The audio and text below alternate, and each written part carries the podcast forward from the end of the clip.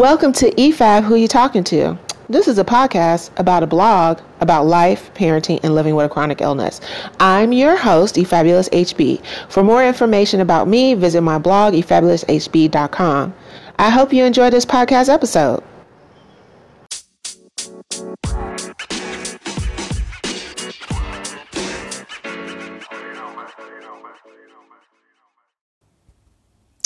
Okay, so this is a really, really, really, really small episode. Um, I'm in my feelings because as a Chicagoan and Houston, of course, I am monitoring COVID 19 in both my hometown, which is Chicago, and my current town, my home, Houston, Texas.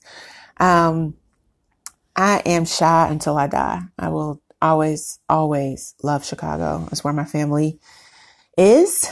Um, that's where I was born. That's where I was raised. That's where I was educated.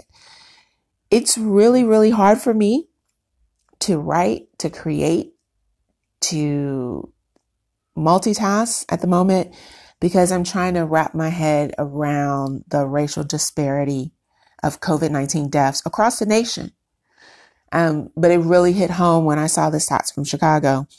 When I first read the stats from Chicago and their COVID 19 deaths, and I saw how it was affecting the Black community, I asserted online that that was, you know, centuries of medical and racial apartheid in Chicago playing a very vivid role in how Black people got access to health care, how um, they have been underinsured or not insured at all.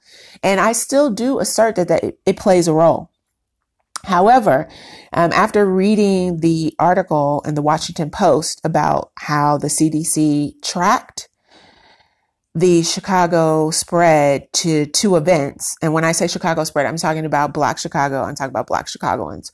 So how they traced um, the spread in the Black Chicago community to two events, it made sense to me, right? Um, a birthday party and a funeral. When I was growing up, you celebrated when someone was born and you collectively mourned when they died. You went to church, you saw your friends, you came home. That is Black American life. That is Black Chicagoan life. Um, 60620 is one of the zip codes with the most cases. That is Auburn Gresham. That is my home. I have lived on both ends of the border and sometimes in the middle. 60620 is the only zip code I have ever had.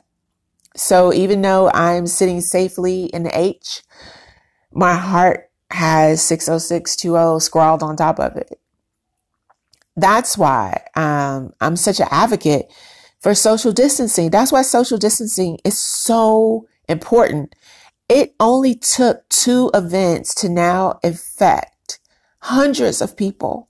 So if you're in the shot and you can hear me, stop gathering, stop going outside. Please stay home if you can and stay alive. It's literally that simple. Um, you know, the other thing that I want to mention is that when black people get sick with COVID-19, there is no one advocating for you because your family cannot be by your side in a hospital. Um, doctors, nurses, medical students, they're racist, right? They talk about the data from implicit bias hurting black Americans all the time. Like we are not getting the proper health care that we need. So if you get yourself in a situation where you're in the hospital, you have nobody to advocate for you, and the implicit bias of the people that are tending to you is rife, you know what? Let's just call it. They're going to let you die. They're going to let you die because you're black. They're going to let you die because they don't value your life. They don't see you as a human being. They don't give a, they don't give a fuck about you. There's so many races, races, doctors and nurses and admins you don't want to get yourself in a situation. Um, and there's no other way to say that as I'm not sugarcoating anything.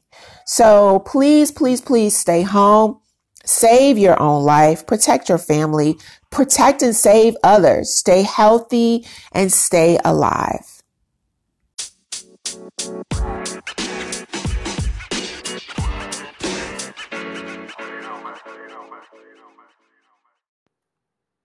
Thank you, thank you, thank you so much for supporting this podcast and listening to this episode. If there are topics that you want me to cover, feel free to email me at efab at efabuloushb.com. Take care and stay fabulous.